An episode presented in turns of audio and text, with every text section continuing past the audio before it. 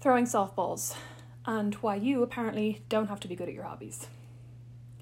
In keeping with my pledge to take some time to myself, I spend the weekend at home relaxing, doing a jigsaw, and listening to a podcast about murder. That last part's probably ill advised, but I'm already deep into the teacher's trial. I can't stop. There are things I'm meant to be doing brunch with a potential new friend, a first birthday party, a celebration of the daughter of another potential new friend. But I'm too unwell. There's a pit in my stomach that feels like the emotions of a bereavement and a job interview and bad news I must deliver, all rolled into one.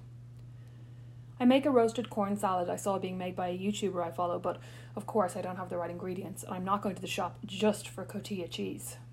I make it without the cheese, and it's actually delicious, but I can't help but think some cheese would make this next level. On Sunday afternoon, Brandin's sister texts to say that her softball league is playing nearby, on a field, a pitch, around, I don't know and asking if we'd like to come and watch. I don't know anything about softball, at least anything that wasn't made clear by Coyote Ugly and that Madonna movie, which, now that I Google it, appears to have been baseball after all. But it's sunny and the baby is awake, and the field or pitch or round is a 10 minute drive away. And did I mention I haven't left the house all weekend, so I say yes, we'll go.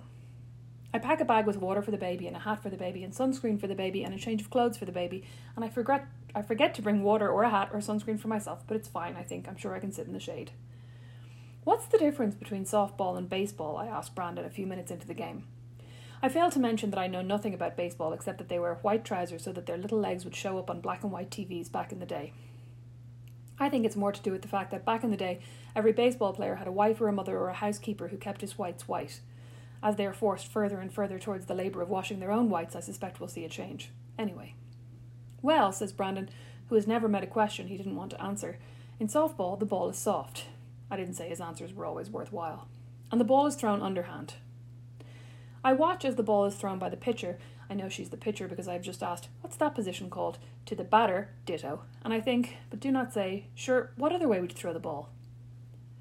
I will never fail to be impressed by someone who can hit a small ball, however soft it may be, with one of those vanishingly small bats. I have a thrilling flashback to playing rounders at school. Some players would use a hurl to hit their balls, while I would always, humiliatingly, be forced to pick up the tennis racket. Even then, contact with the ball was never guaranteed. Do you not have softball in Ireland? he asks me, and I'm once again astonished by how little some Americans know about anything outside of America. No, I say, we don't even have baseball, but we do have rounders, which is kind of the same thing. I'm aware, for the record, that rounders is not the same thing, but for the purposes of comparison, there are certain similarities to be drawn. In rounders, someone throws the ball and you hit the ball and you try to run around all the bases before the ball gets there, I tell him. Then I remember another rule. But you can also get hit by the ball itself. If you do, you're out, I say, really finding my stride. And if they catch the ball with two hands, you're out, but if they catch the ball with one hand, you're all out. I'm not sure if any of this is true, and I'm not invested enough in the sport of rounders to further investigate. Is it at least, he asks, slightly horror struck, a soft ball? What can I say? The man loves his soft balls. No, I tell him, wide eyed and stoic. It's a tennis ball. Again, not sure if this is true. Back to the game. The women of this softball league, tournament, cup come in all ages, heights, sizes. I admire one woman's lava lamp tattoo, another has an enviably crisp bleach job. She must have had that done recently, I think, touching a hand to my own six week roots. One woman makes it almost around the whole er circle, but is beaten to the home plate, hashtag lingo, by what must be a fraction of a second. She makes a last ditch effort to beat the ball by sliding in, both feet out before her, and still she's out. Someone shouts, Out! each time to add insult to injury. There's always a moment, as I watch any sport, maybe with the exception of fighting, which always just seems terrifying, when I think, maybe I should take up insert sport here. It would be a good way to make friends, not to mention the fact that everyone on this softball team has a great tan. Then that poor woman slides into home plate in her arse and still gets knocked out, and I think, this is most certainly not for me. I imagine the humiliation I'd feel if I'd made that sort of A plus plus plus effort and still been knocked out of the literal running. No siree, thanks all the same. It all brings to mind a tweet I saw recently. So struck was I by its sentiment that I screenshot it. It now lives in a folder on my iPhone called Screenshots, along with dodgy stills from people's Instagram stories and an ad I got served on my jigsaw puzzle app that says, God needs you to have a Bible on your phone. From at Andrew McGee PSY, Activities like singing, dancing, and making art are baseline human behaviours that have been turned into skills instead of being seen as behaviours. Now the point of doing them is to get good at them. You don't have to be good at something to enjoy it. I don't think I've ever in my life thought of singing, dancing, or making art without thinking about my own abilities.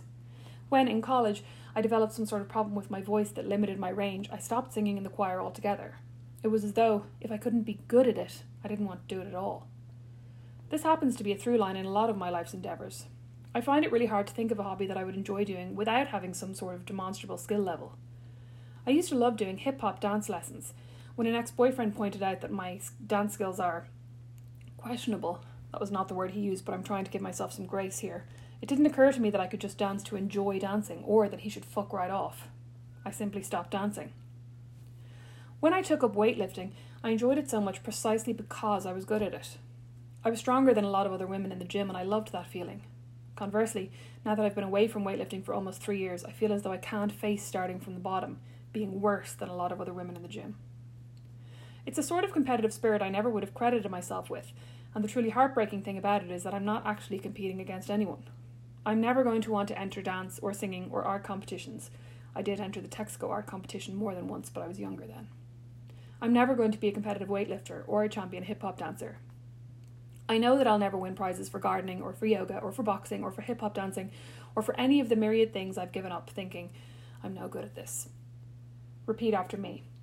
You do not need to be good at your hobbies. Dictionary.com defines hobby as an activity or interest pursued for pleasure or relaxation and not as a main occupation. Nowhere in the definition does it make any reference to how good you are at your hobbies. Nowhere does it mention competition or skill or even plain old ability. Despite this revelation, I do not think I will be joining the softball team. I probably won't take up hip hop dancing. I'm unlikely to start pursuing art in any meaningful way. The hassle of having to have paper and sharpened pencils is a barrier in and of itself. But I might go back to yoga. I may pick up a weight again. Is this cheating because I know it's something I can be good at? I'm going to keep gardening even though I'm not seeing great results and none of the poppies I planted, having been promised they'd show with, they'd grow with little effort, ended up flowering. The aim, I'm reminding myself, is either pleasure or relaxation or, if I'm very lucky, both. As it happens, Coyote Ugly is not an accurate depiction of softball. I don't even want to know if it's not an accurate depiction of bar work in New York. Stay ignorant, that's my life motto.